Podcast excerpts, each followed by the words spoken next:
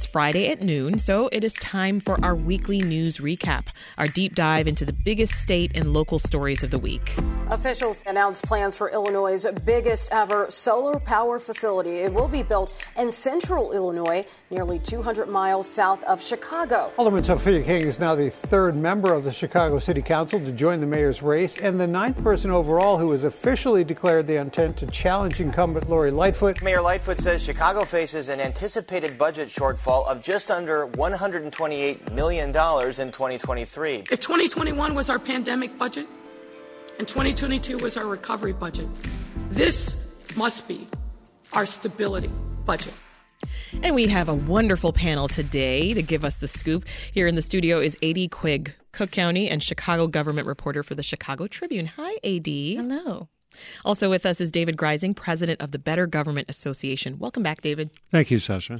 And Jacoby Cochran, host of CityCast Chicago. It's a daily news podcast about all things Chicago. Great to have you back. Hey, I'm happy to be in the building. Plus, if you're online right now and you're bored, you know, remember you can watch us break down the week's news live or later at your own convenience. Head over to WBEZ's Facebook or WBEZ's YouTube pages. All right, let's get right into it, AD. This week, Mayor Lightfoot revealed the city's budget shortfall for 2023 is $127.9 million. Tell us more. So, this sounds like a lot of money, but in the grand scheme of like a $5 billion corporate budget, not much. Um, and this is a surprisingly small amount. Um, not that long ago, we were expecting this to be an $867 million gap. Back in May, uh, some budget officials actually said, oh, we narrowed that by $500 million. No big deal. Yeah. Um, from a few means. Structural solutions is something they always say, but then they also figured out that they could use COVID money in a way that they didn't know they could before.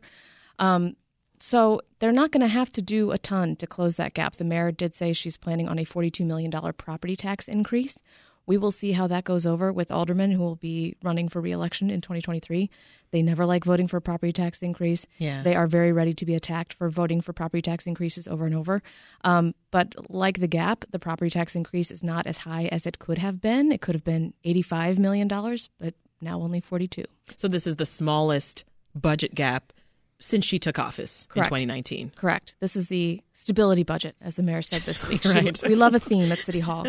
Um, yes, it's it's the smallest. Um, a lot of revenues that really took a dive during COVID have come back. Um, they of course got that big federal rescue, 1.9 billion dollars that they could use for revenue replacement, a bunch of other stuff. Um, the big questions that me and my City Hall colleagues are going to be asking over and over is. Um, how are you going to keep up a lot of these programs that you rolled out last year with COVID relief money when that money runs out? David, uh, the mayor says the expected budget deficit is an indication that Chicago's on the path to financial recovery and the buzzword stability. Your thoughts? Well, I think AD just put her finger on the most important question, which is it, it's always been, it has been hard to track how much of this is kind of one time COVID relief and ARPA money, et cetera. Um, how much of this is the federal doing and how much of this is uh, her team and her budget discipline. One thing I would say is she has a good team uh, putting her budget together, finding pools of money that have been sitting there unused, et cetera. And so when they talk about against like this year about a $17 billion run rate for the city, they had $128 million rounding, you know, they, they look at it as more or less a rounding error against that huge budget that they run. Yeah. And so um, I think there's an argument to be made that we're sort of in a stability budget. Uh, revenues are up in part because of inflation. Um, the property tax thing is quite interesting because, given a law that she passed a um, couple of years ago, she could have just let let this a bigger property tax increase go through. She said at the time that by indexing to inflation, you would make it less politicized. When in fact, inflation has gone up way more than she counted on, and all of a It's the sudden it's a pol- it's the most bump than she- politicized thing ever. yeah, Yeah. she a bigger bump than she wants to handle. So that, that that's the one that I think will will be uh, a matter of public discussion going forward. Well, Jacoby, as the mayor seeks this second term, how much of a boost do you think this will give her? I mean, the way she's framing it, I think, does help. Like was just mentioned by David. I mean, you made it connected to inflation, and so when you come out and say, "Hey, I could have let it go up further. I'm going to choose to go around 2.5. Aren't I a merciful, merciful leader? right? I, I'm, I'm doing us a favor. And then, of course, Chicago mayor wants to say, you know, this is only $34 uh, worth of Al's beef for a family of 4 Right. Uh, With you know- cheese, suspiciously. right. But I, I think they're ordering small sandwiches. At I was like, Al's where Beef. I you don't getting think thirty that- four yeah. dollars at? Like inflation hit everything, right? Um, and, and so, uh, on one hand, I appreciate the framing around this budget. Again, Yeah. one point two billion dollars a couple years ago. It could have been eight hundred sixty seven million dollars in terms of a budget shortfall. Uh, but again, when you are touting a low uh, shortfall next to record spending for programs, mental health services, anti violence, are you going to be able to keep both of those up? You know, when this COVID money dries up and we're looking at the next round of budgeting, or uh, one of those sort of merciful leader moments will have to be pulled back uh, soon. AD, uh, her budget forecast also includes a property tax increase. What can you tell us?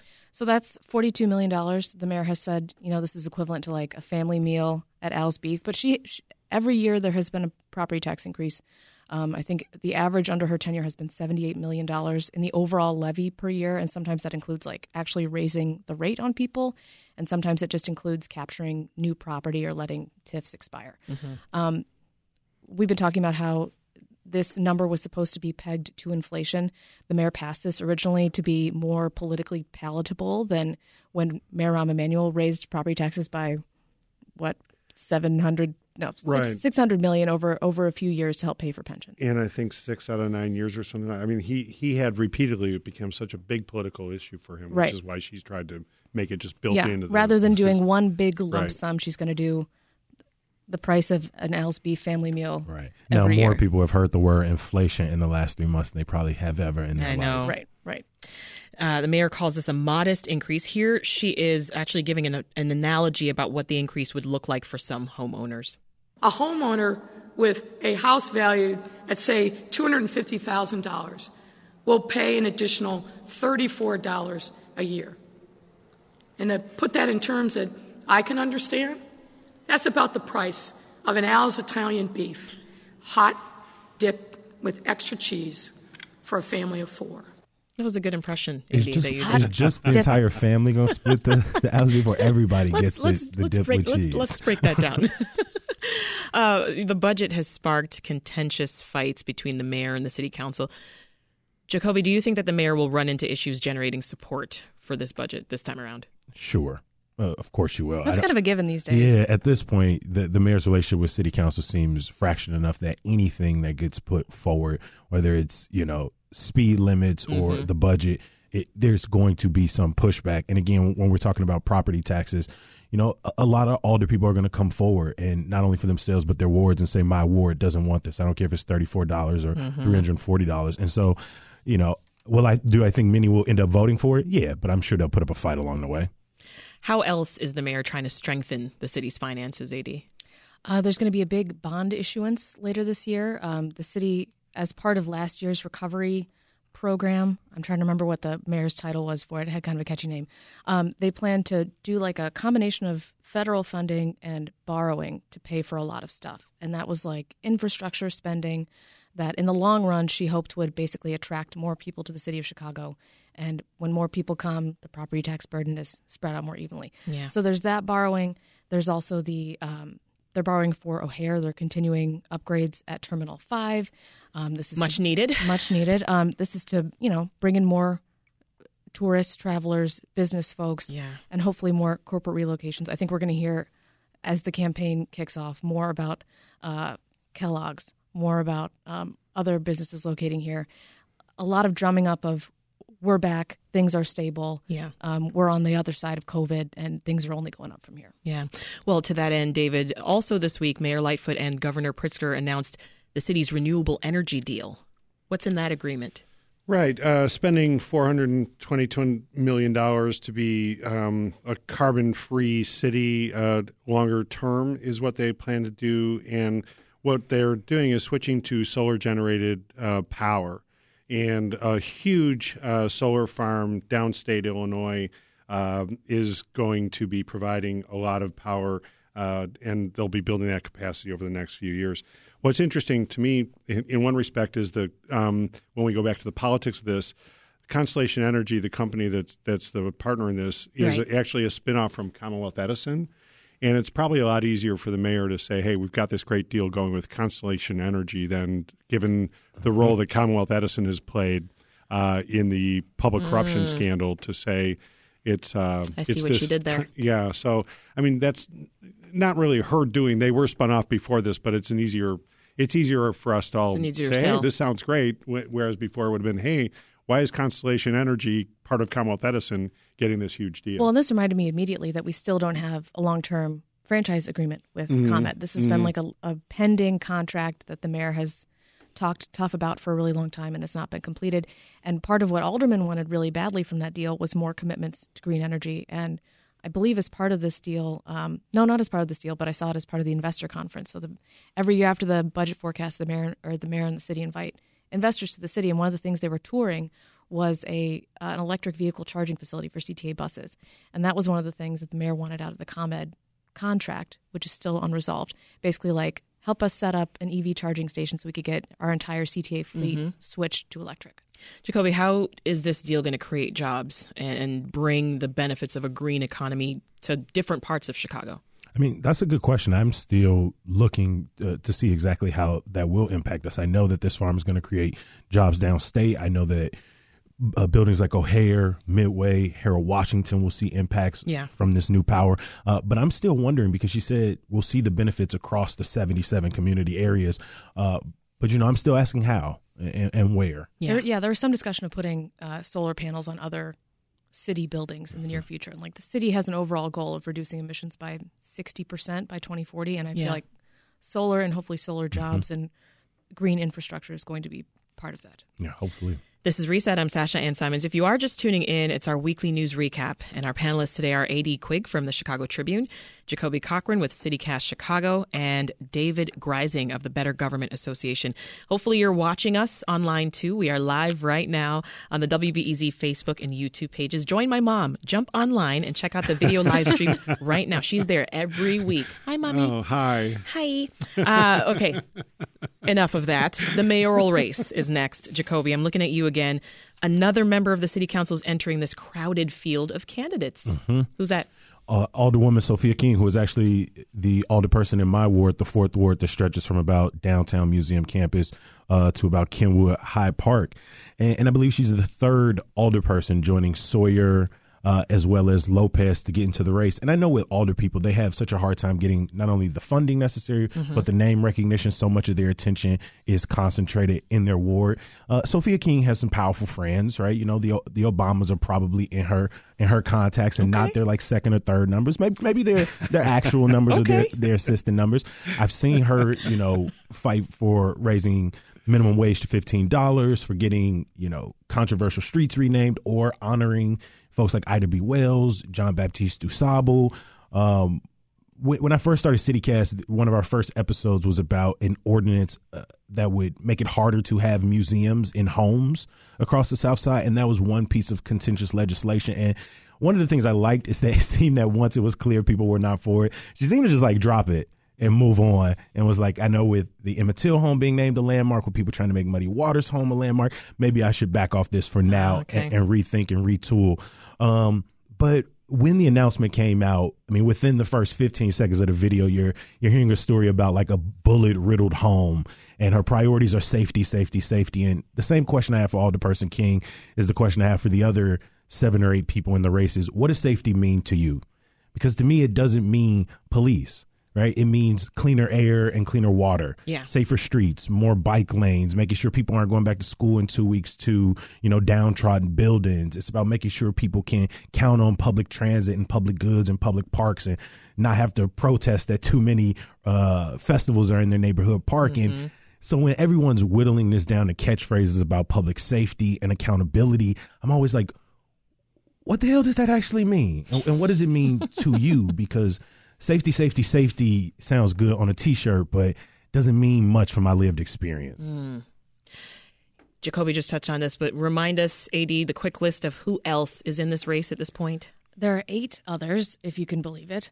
Uh, I don't have them memorized yet. I'm really sorry. I got, I, I, I got well, according to my All right. bullet point Cam, notes, we've got Cam Buckner, State Rep Cam Buckner, businessman Willie Wilson, uh, former CPS CEO Paul Vallas, uh, Southwest Side Alderman Raymond Lopez of the 15th Ward, uh, South Side Alderman Roderick Sawyer, and community activist Ja'Mal Green. And then there's a bunch of other Right. prospective You got them all. folks. Yeah, I think the story is in the prospective candidates. Uh, people Yes. like Chuy Garcia, who's making noises, uh, can't really afford to wait till after the midterms, which is interesting um, because if the Democrats lose uh, control of the House, the job of mayor of Chicago, as bad as it is, is probably better than the job of being the minority in the House of Representatives. And then Tom Tunney uh, mentioned to Fran Spielman last week that uh, he's looking at the alderman Tom Tunney, running who's run the zoning committee, uh, once was one of the mayor's closest allies. Um, he's making noises like he might run. So, well, um, well, David, while you're while you're talking, let's let's talk about John Catanzara. Right. Uh, yeah. Yeah. The um, do- right, the head of uh, the the Fraternal Order of Police in Chicago, who has been a nemesis of Mayor Lori Lightfoot, um, and really since she was a candidate, and um, has really just made a mission of being uh, against pretty much everything she stands for. But he's not gonna be but he's running for mayor. Right. But he, you know, he had made noises. He had said he might run. He had threatened to run, et cetera, et cetera. Well, and the mayor was like, bring it. This would be a blessing to me. Uh, it, it, That was like her Darren Bailey. She was like, "This might be easier than I thought." yeah, it may well have been, but but no, and and um, uh, yeah, he's out of the race, which is quite interesting. Although he did make some no- noise statewide by uh, endorsing um, Darren Bailey uh, for governor, which uh, was quite interesting. Well, while we're on the topic of the governor's race, uh, I have to mention this interesting campaign video that Governor Pritzker tweeted this week. But first, let's just listen to a little bit of it. Hey, this is Mr. T, and I pity the fool who don't vote for JB. You got that? Good. Urgh. Thank you, Mr. What Dillon. All right demographic now. he going for? I don't know. that was the most random thing I've seen this week. I, t- I texted this to a couple reporter friends, and I just said, "What? How?" Do yeah, people I even know who he is anymore? I certainly Uh, hope so. Yeah. Okay. I mean, is is is this a good campaign strategy, Jacoby?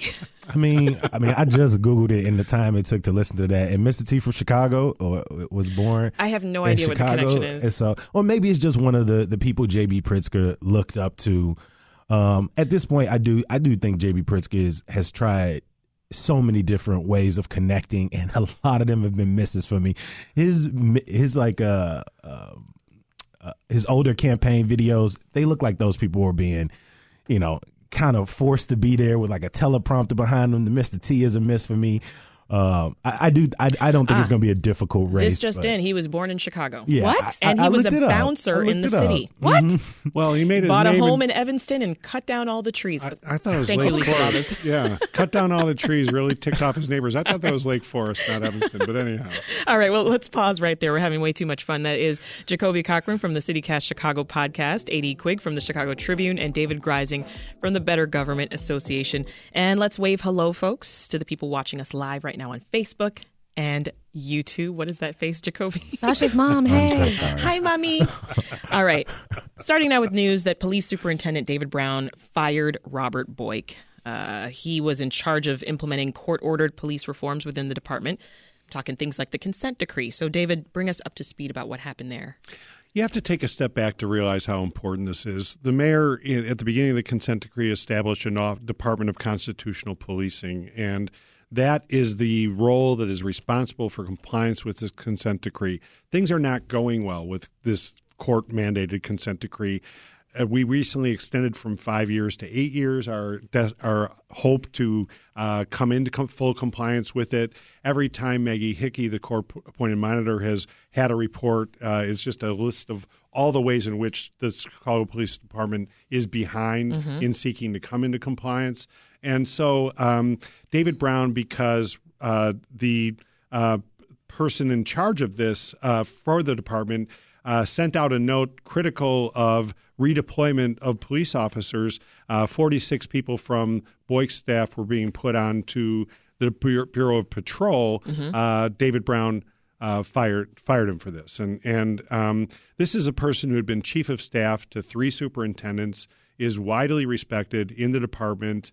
Um, and outside the department, uh, it's it's sort of a case of David Brown just not really seeing the whole field, especially if you add in the added detail that 23 officers, he was proposing moving 23 officers into training Yeah. as trainees, which has been identified as one of the key shortfalls in some of this uh, bad policing. Yeah, why are these trainings a big deal? They're a big deal because, uh, as we've found um, by seeing uh, violations of civil rights and uh, horrid cases like uh, you know George Floyd and, and others nationwide, training is key to getting police into compliance with community standards, making them better part of the community, understanding their role within the community.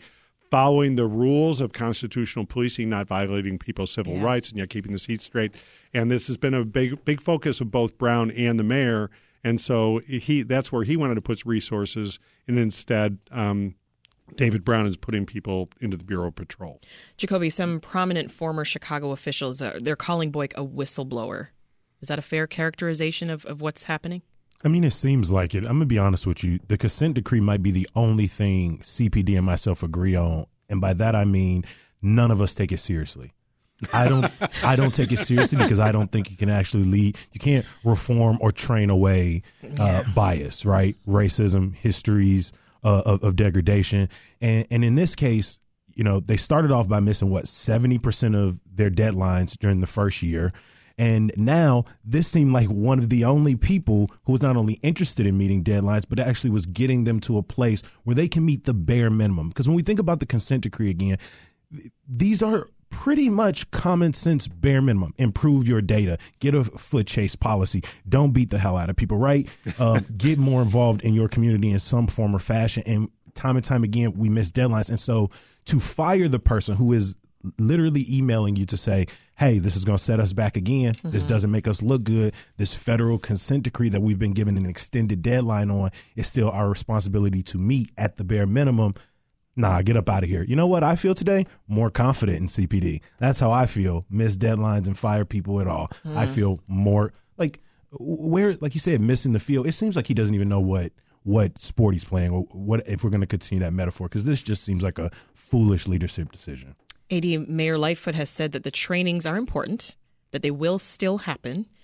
This was just a reassignment to meet the needs of the department. How can the trainings, though, how can they get done in a timely manner if the officers have been given different assignments? They can't.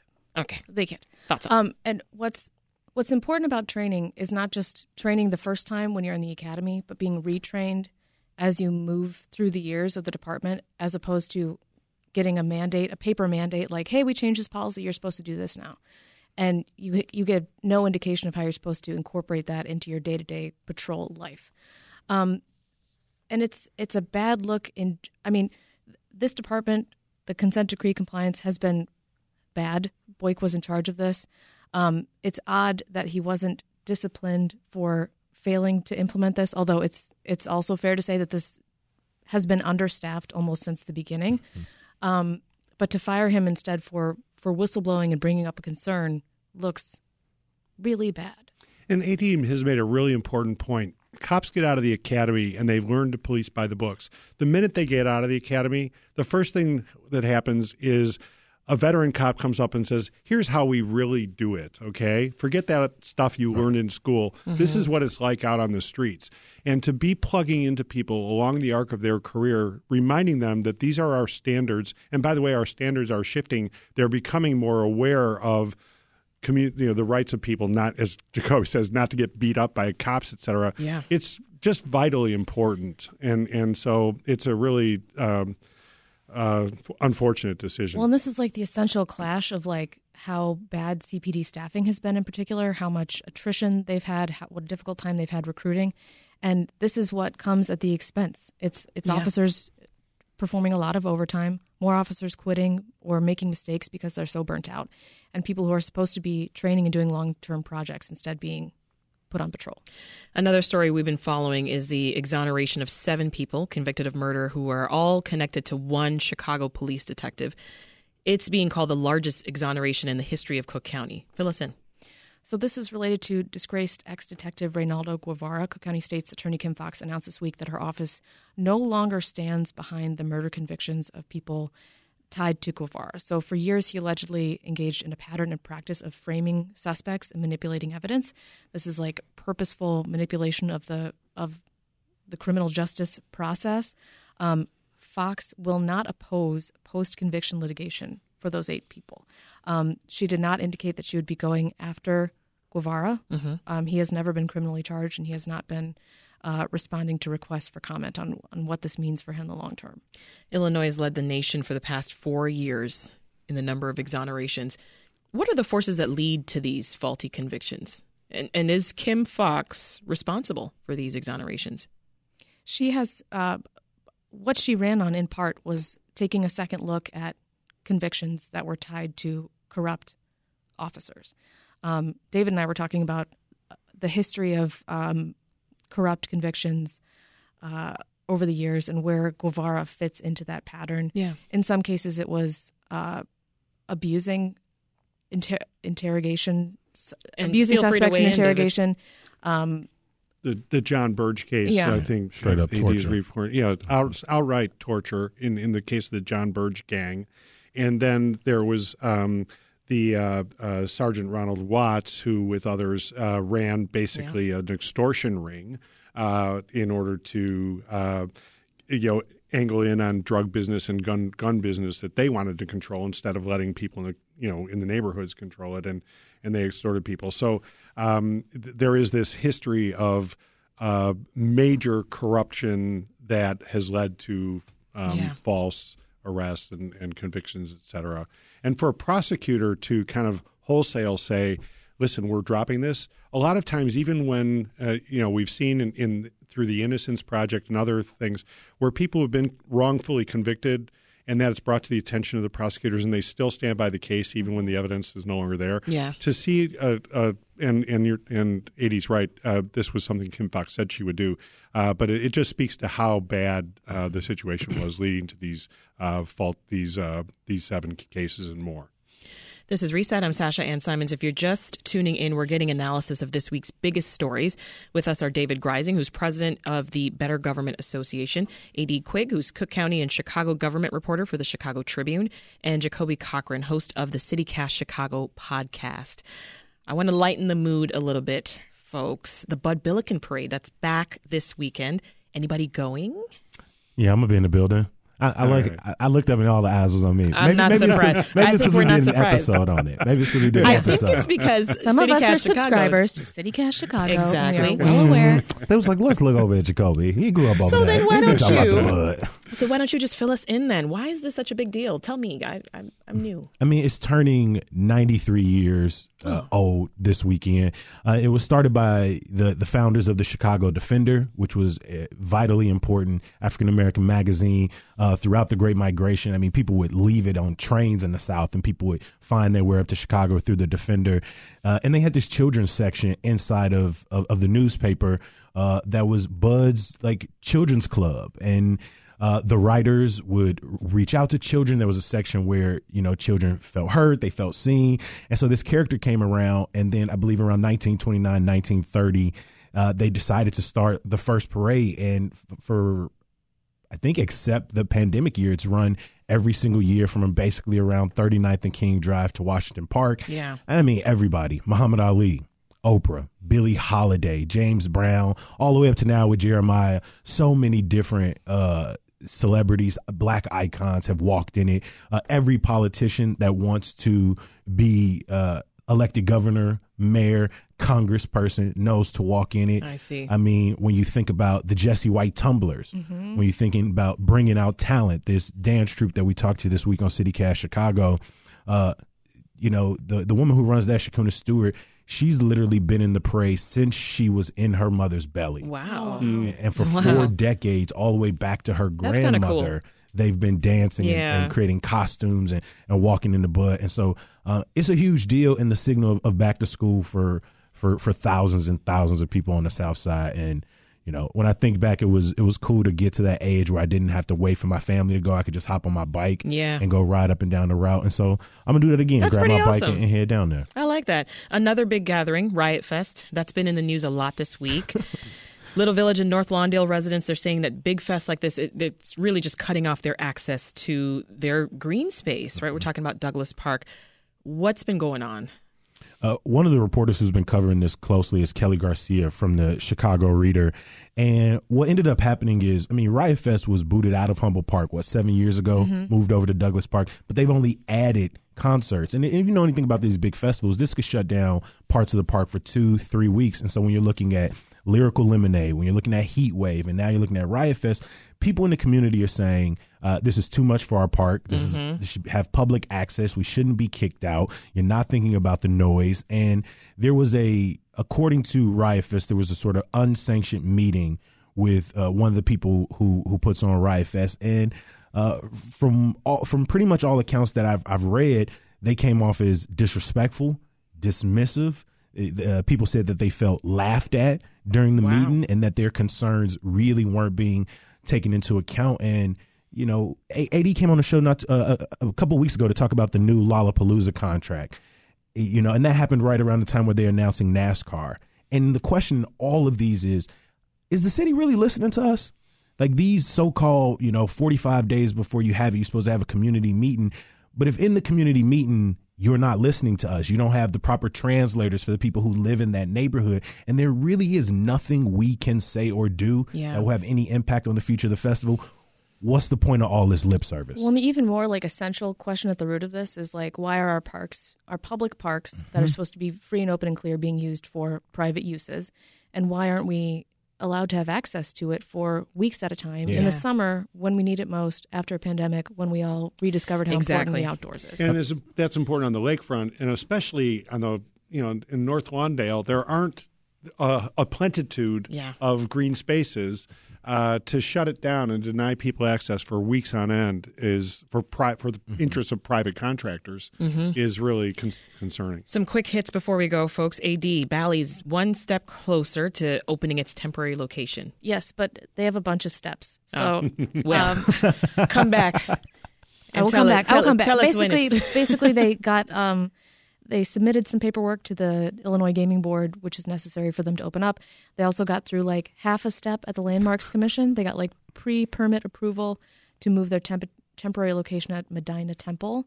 Um, there's a bunch of other things that need to happen, including like certain zoning approvals. They need to get a liquor license um, before they set up shop, and the gaming board usually takes a pretty long time considering this. So they Yeah. they'd hope to set up next summer, but it could be even further. And David, last story here. News this weekend of Groupon planning a, a big layoff, including some positions here in Chicago. The thing is, it's also when we heard about pharmaceutical company Eli Lilly potentially expanding into Illinois because of Indiana's new abortion restrictions.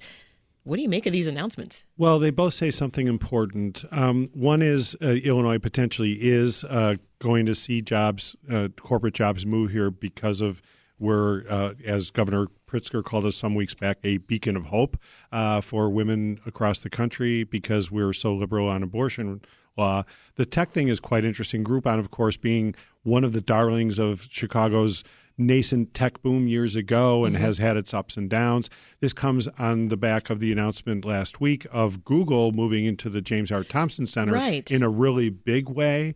And what it tells us, the overall picture is we're going to see comings and goings, A lot right? of movement. We, yeah, we've seen um, companies like Citadel and Boeing and um, uh, uh, Caterpillar say they're leaving, and we've seen Google now make a big investment. It's up to our political leaders to m- get the message out that Chicago, as Pritzker said last week, is open for business. Mm-hmm. But some people are looking at Chicago and saying, "Oh, there's a lot of crime in the streets. There's economic problems, et cetera, et cetera." We're not so sure. So it's a it, it's a little bit of a litmus test for where we are in terms of the trajectory of the city's future.